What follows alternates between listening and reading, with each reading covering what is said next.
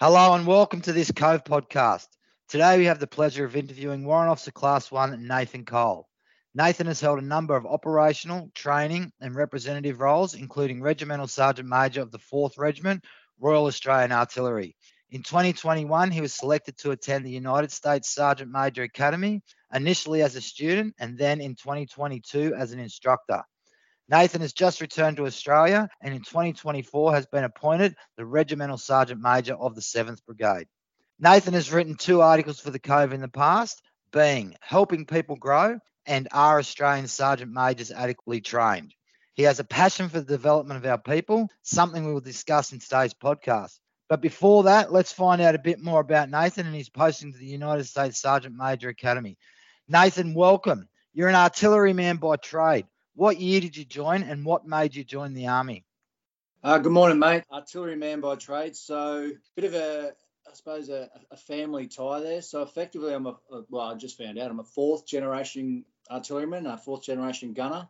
So, my great grandfather, grandfather, and my father uh, were all in artillery. So, that was a, to be honest, I wasn't really leaning towards the army. It was sort of a last minute decision, I suppose. But well, you, your family must be terribly proud. Yeah, well, Mark, initially I was getting uh, the uh, RIs at Kapooka were trying to get me uh, to go to infantry, but uh, I uh, I held strong um, and ended up going to, to artillery. So no regrets, although it would have been different, definitely going infantry. But uh, so I, I joined in 1994, and actually, fun fact, it was my 20 29 year anniversary yesterday. Congratulations, well done. That's awesome. Yeah, so um, it was and it's quite interesting that uh, there's still a few of us uh, still kicking around. So yeah, it was um, been a good ride so far. Good on you, well done. And uh, obviously, you've been in and out of a lot of artillery units. What other postings have you done? Uh, so I've been quite lucky there. So um, similar to other people, a mix between regimental and, and trade sort of appointments, but that that's also included uh, being a divisional CNCO slash instructor at the Australian Defence Force Academy for a couple of years uh, as a warrant officer class two at the warrant officer and NCO Academy, instructing on subject one for warrant officer class two courses. And I also had a short stint before I went over to United States uh, within the headquarters three brigade training cell. Uh, I was acting RSM there, uh, brigade RSM for a bit, and I was also had the the opportunity to to be thrown to CTC live for a few months just before I, uh, I went over to the United States. What has been your favourite posting? Oh, for me, I suppose as a soldier, I always aspired to be a regimental sergeant major. So, being the RSM of 4th Regiment, the unit that I started, uh, well, close to 29 years ago, that was definitely a highlight for me. Fantastic. Let's get in now and talk a bit about the United States Sergeant Major Academy. Firstly, what is it?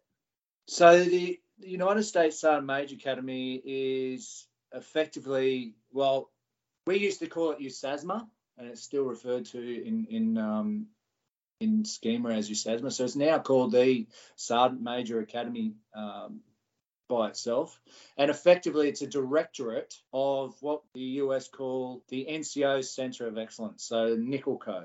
So NCOLCO is effectively an organisation that sits within TRADOC and is responsible for the delivery of training for all of its NCOs, being junior, senior, and, and, and so forth.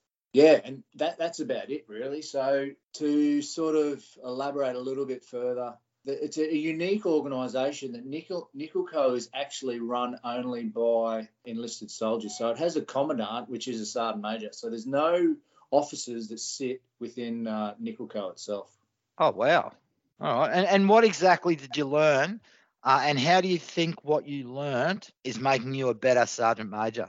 The, the actual sergeant major course over there, so it has there's, there's two different courses. So there's one that's residential, which goes for ten months, and then you have a, dis, a distant learning one, uh, which goes over a, a, couple of years. But don't quote me on that because obviously uh, my experience was a bit different. But yeah, so it's a ten month academic course that is centered around providing tools to senior soldiers to develop critical reasoning, creative thinking, to assist in that or being able to make decision making skills relative to our job as senior soldiers and senior advisors. Now, the course itself, it's broken up into five departments. and you have to do obviously those five departments over those 10 months. And that, that consists of Department of Professional Studies, Department of Joint Interagency, Intergovernmental and Multinational Operations, Department of Force Management, Department of Army Operations, and Department of Command Leadership. Now, I'll just talk to what those departments actually go through, just to give you some uh, some background if you want. Yeah, please. Yes. Okay, so first of all, Department of Professional Studies, or so, or DPS. Now, this department aims to produce thoughtful and well-informed sergeant majors that cultivates individual freedom through reflection and self-awareness. So it leads or guides students or individuals to think critically and make good decisions in the future. And it's it's more the topics themselves are, are sort of more on the broader context of the of the U.S. Army relative to military issues and role of the sergeant major in the armed forces itself. Uh, so that's DPS in a nutshell. Now, Department of Joint Interagency, Intergovernmental and Multi-Operational Covers, so DGIMO, as the name sort of depicts or denotes, uh, this is the joint component of the course. So it covers off on the joint professional military education uh, component of the Sergeant Major course, with the theme of instruction addressing significant portions and objectives of the chairman of the Joint Chiefs of Staff. So a little bit different in regards to terminology and what we're used to here. And emphasises, uh, again, critical thinking, analysis, and problem solving to explore the application of joint doctrine. So specifically, it goes uh, in depth into that strategic uh, joint space uh, you have to write a couple of essays in, in regards to that and also be able to, you're part of a, a staff planning scenario or multiple uh, staff, uh, staff planning scenarios and you have to um, uh, give certain briefs relating to that. Now, continue on, Department of Force Management or DFM. This, this department introduces, I suppose, criteria in regards to how to and why in determining force requirements and alternate of alternate means, I should say, of resourcing soldier training and requirements. So effectively, it covers off on how the army runs. Uh, so heavily linked to sustainment, but in a broader context, uh, understanding of what the army uh, has currently, so that what is present, what the army wants in the future, doing the analysis, and then actually making decisions in regards to how the organisation is going to grow and then providing resources and money to achieve that. Uh, moving on to Department of Operations, similar to what we, we sort of do throughout our training sort of continuum, that covers covers off on the, the critical thinking, analysis, and problem solving linked to Army operations, so that military decision making process, and it also, well, with the intent to develop perspectives and feasible solutions similar to what we do using the military decision making process and Army design method- methodology. And then the last one being Department of Command Leadership, as the name also denotes, focuses on attributes and competencies required of an operational strategic leader in today's armed forces, centered on the theme of when students become a sergeant major, their span of control, uh, in that it will potentially decrease, if you know what I mean by that. Uh, however, their sphere of influence will increase significantly. Uh, so this this delves or the curriculum delves into those leadership components and again once again trying to enhance that critical and creative thinking and also this department we well we honed in on uh, ethical decision making as well Okay. And, and, what about the junior NCOs? Being that it is the non commissioned officer leadership for excellence, is there other courses for NCOs, senior NCOs, and the likes? Yeah, there is, mate. So similar to how we are structured with our respective subject ones, subject two, subject fours within our trade and all core training continuum, they have basic, advanced, and then sort of mid-level uh, courses as well uh, that they um, that they teach as well. All this training sounds uh, really good, sort of like a uh, LWC on steroids. Uh, can we talk a bit about um, being about a sergeant major and your, your most recent Cove article, Are Australian Sergeant Majors Adequately Trained? In your article, you talk about the loss of the sub three suite of courses and possible education gaps for us here in Australia. What difference do you see in the sergeant majors in the US and what can we do better? That's a great question, mate. So, again, I, I, have this saying that when I was over there, I was like, we're the same but different. our similarities, it, it, it's quite uncanny. And I don't know why I was surprised by it. But I mean, they they have a strong focus on developing themselves through an academic journey with the intent to hopefully gain a degree at that Warrant Class Two uh, sergeant major or master sergeant level. And, and and for some people, for you to be an instructor at sergeant major academy, you need to have a master's, and they actually enable that uh, or facilitate that, uh, give give people opportunities to do that. So I, I suppose that that's the main difference uh, in that that aspect. Um, so as, as, a consequence, a lot of their training, you get you gain those units of credit that it can uh, attribute or to uh, those overall qualifications as they go along in the, their development, I suppose.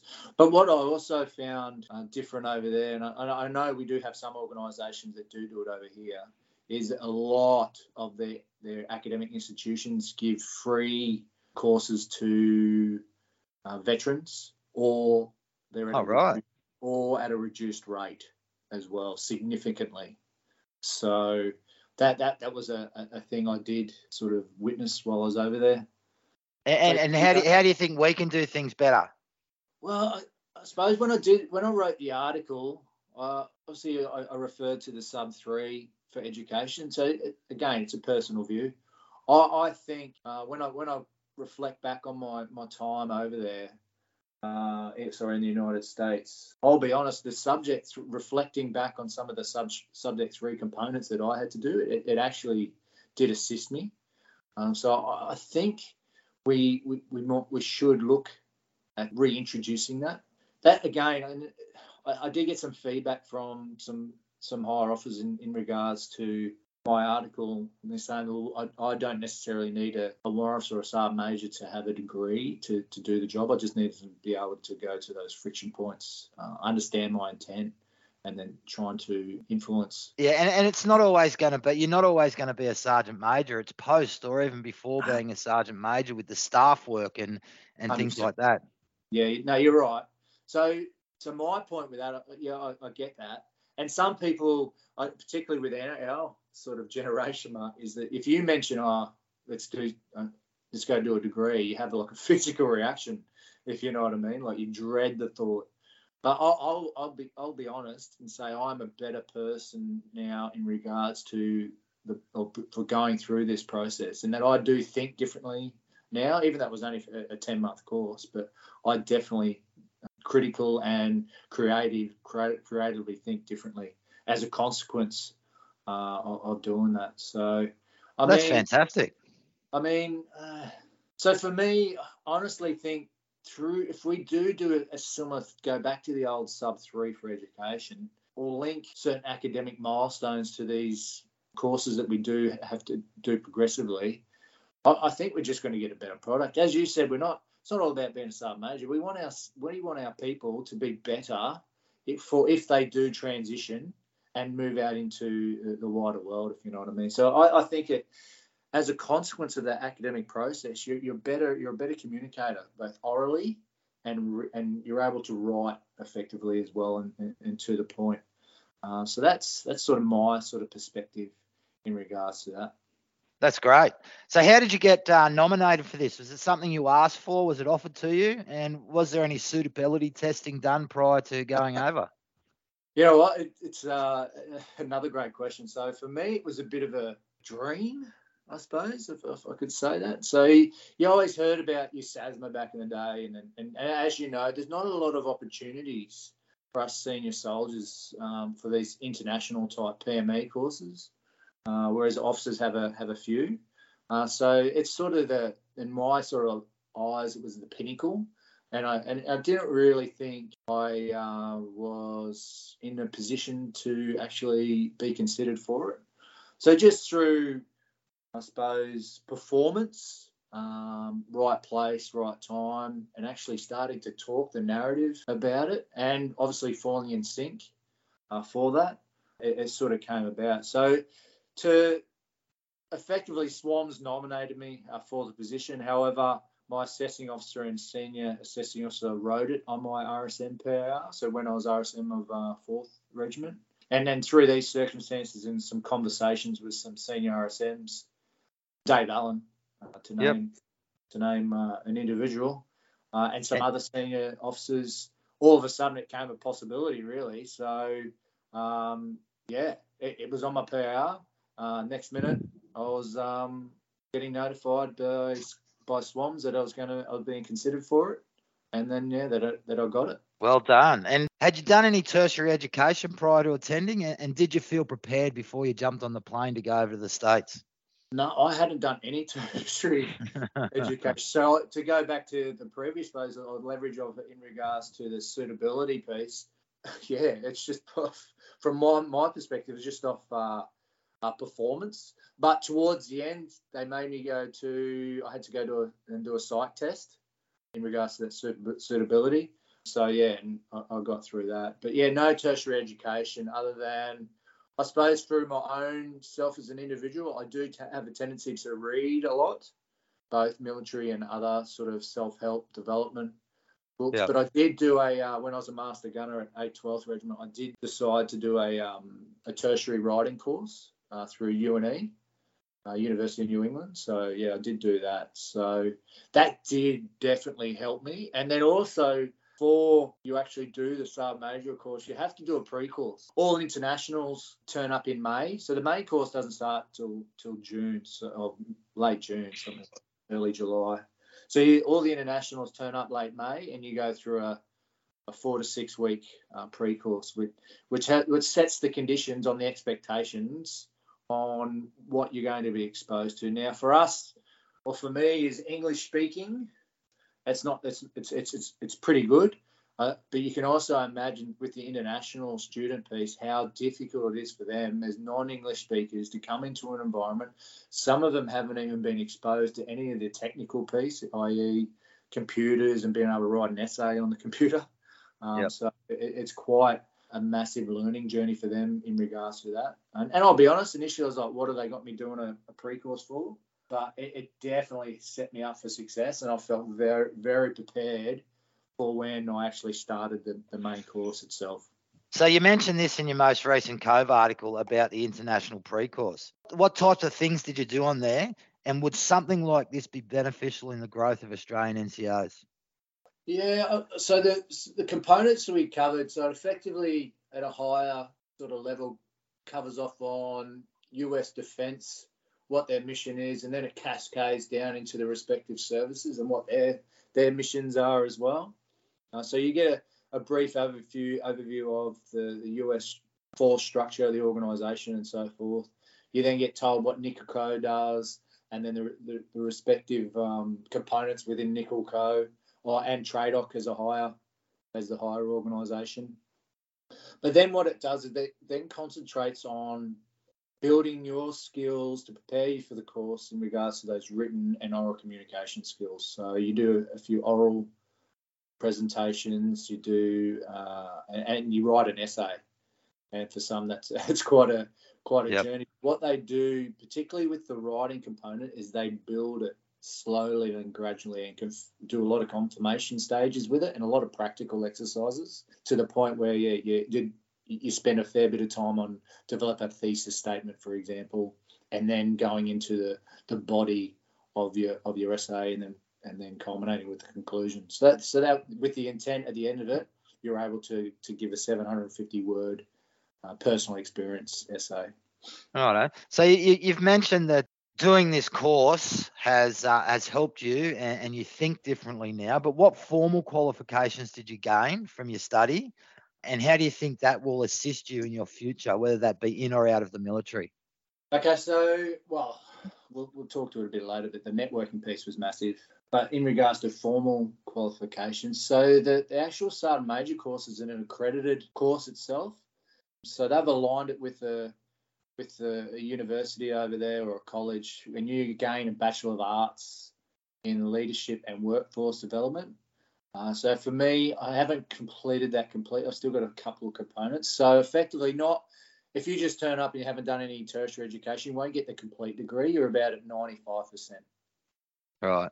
Complete. So that's sort of the intent. So a lot of other other uh, students they did the additional courses over the year, uh, and some of them actually had already got uh, respective bachelors, so they decided to do masters. So a lot of the, the students, because it's only a 10 month course, a lot of them don't bring their families, so, so they go unaccompanied. So they use that time to engage or immerse themselves fully into that academic space. Because as you can imagine, there's a lot of hours that goes in goes into this. Absolutely. So, and for me, I started off doing a, an additional course, but it, it, came at a cost to my family. So it was a balance between professional and uh, and personal time. So I, will be honest, I cut it away because my sort of routine was uh, obviously during the week you're engaged with the academic stuff, and a, and a normal working hour, a working day, you're going from zero nine hundred to, to fifteen hundred. But after that, you obviously got some homework. So I'd come home, spend some time with the family, which was good. So I could most days I could go pick up my my youngest son from school. I'll come back, spend a couple of hours with them, and then have dinner. And then after dinner, I'd do some study or writing or, or whatever. So that that was sort of the, the journey with that. But yes, yeah, so the overall, I suppose, the qualification in Gato is just that for me, for put it in an Australian Army perspective, is units of credit towards um, what um, bachelor arts in leadership and, and development or something like that. So. All right, great. And you mentioned just then it was also about networking. You must have made uh, some new friends. What other countries attended the course? Uh, and is there anyone in particular that had an influence on you? Oh, mate, there's so to, to put this in perspective. So the class itself, uh, I can't remember the exact people that actually graduated or walked the stage. It was something like 519. wow. So that's the scale, and then you're broken up into the five departments, and you just rotate through what they call pods. So you stay in your pod, but you change up classrooms each semester. And out of that 500 odd people, I think we had 59 internationals, something like, or maybe 52. Sorry, 52 internationals, something yep. like that.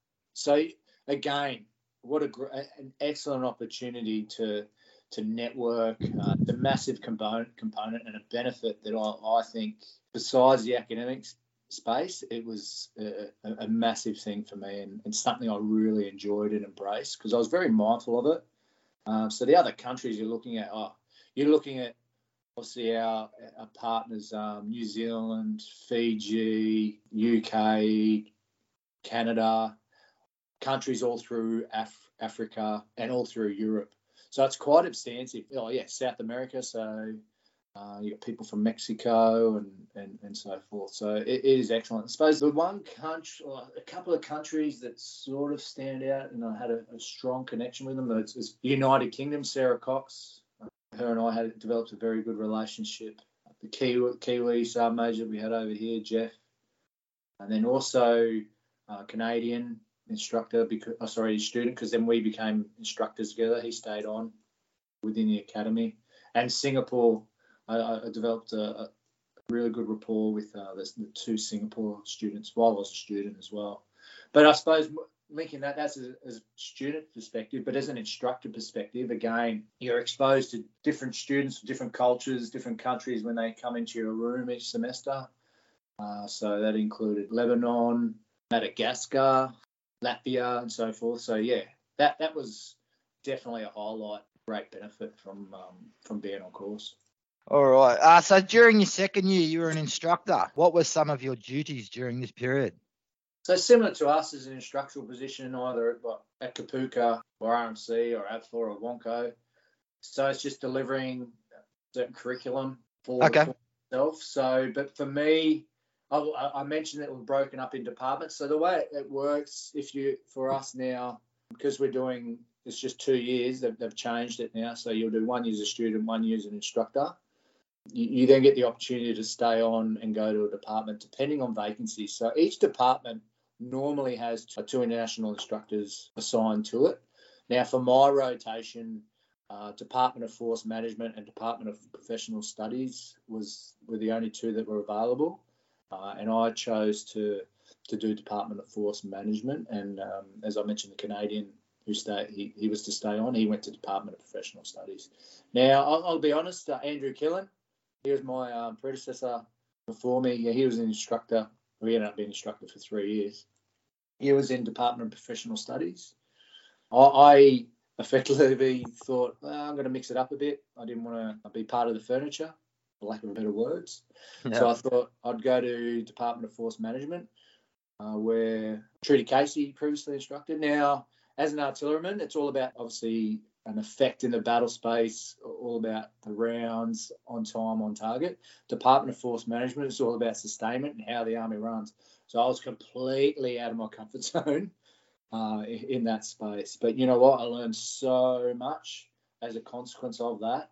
Uh, so I think now, particularly in the strategic space, I have a better understanding of how the army runs and how we normally get after trying to solve those problems we face within the organisation. But yeah, so the, the actual curriculum within that, it just honed in on how, like I said before, current force versus future force versus the analysis on what how we see the operating environment will be in the future, and then getting after trying to solve that problem congratulations on, on being selected firstly and, and completing it. It sounds like a, a wonderful experience. As I stated at the in the introduction, you've got a passion for the development of our people. How do you think we can improve in this space and how would you make it better?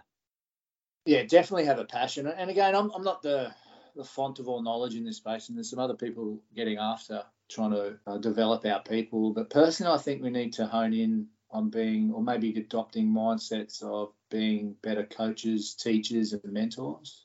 Are trying to help our people people develop and strive for things that they never thought possible.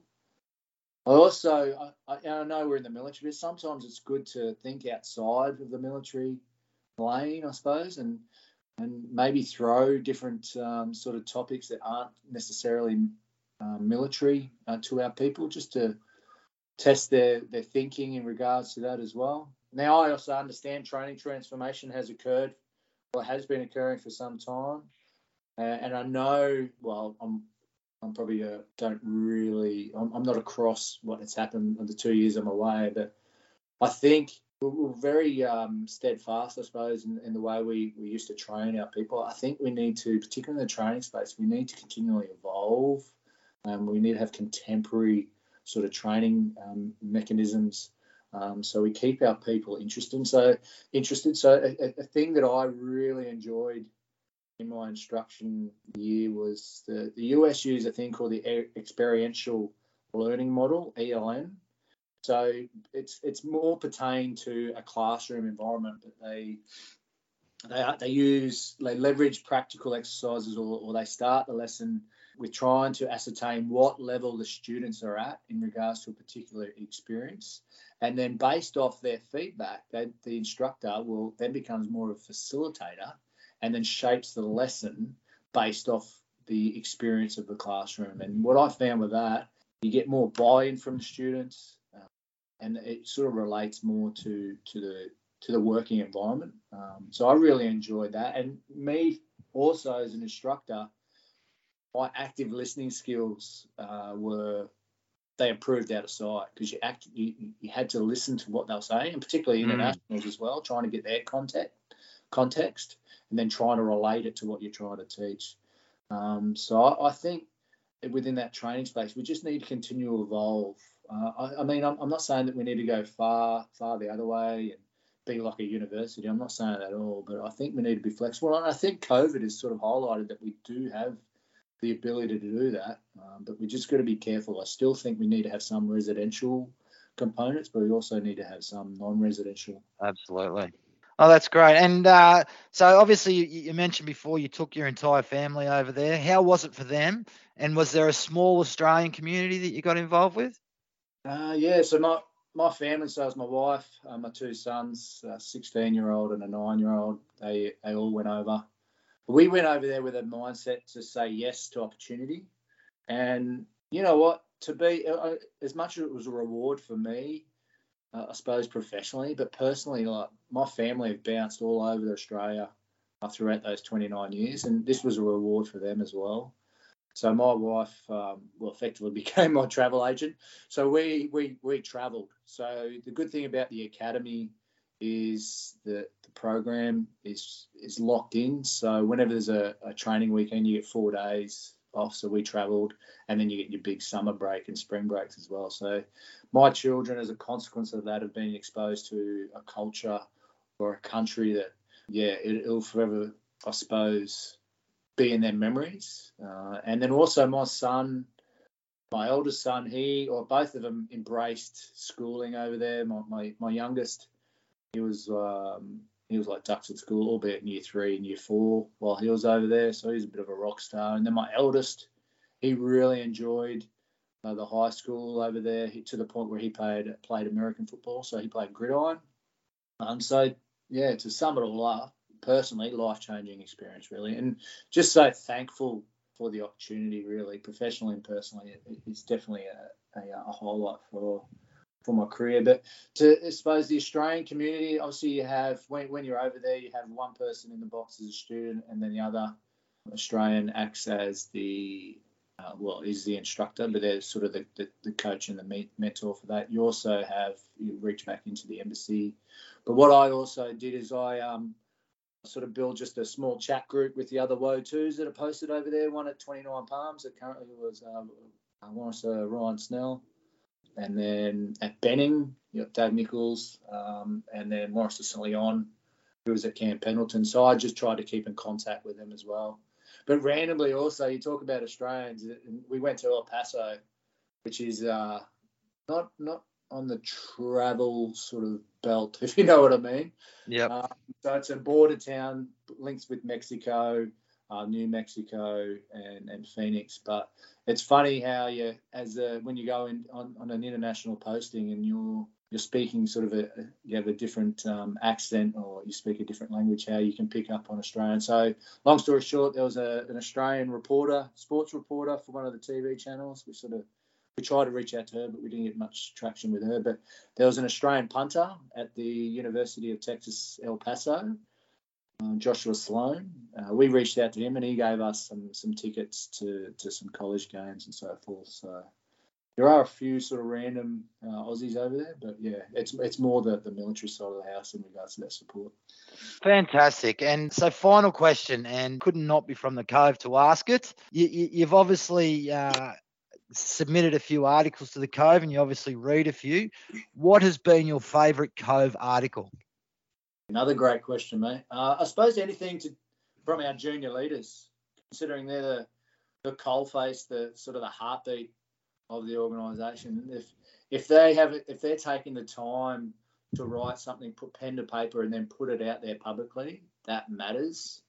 Um, so I think anything like that, uh, generally, sort of, I, I like to see, specifically on the Cove. That's great. All right, Nathan. Well, thanks for your time today and thanks for, for, supporting the Cove. Love to get a few more articles from you in the future and congratulations and good luck next year at 7 Brigade. To our listeners, thanks again for joining us on this Cove podcast. Make sure you keep an eye out for more podcasts in the future and don't forget to download the Cove app. It's PME in your pocket anywhere, anytime.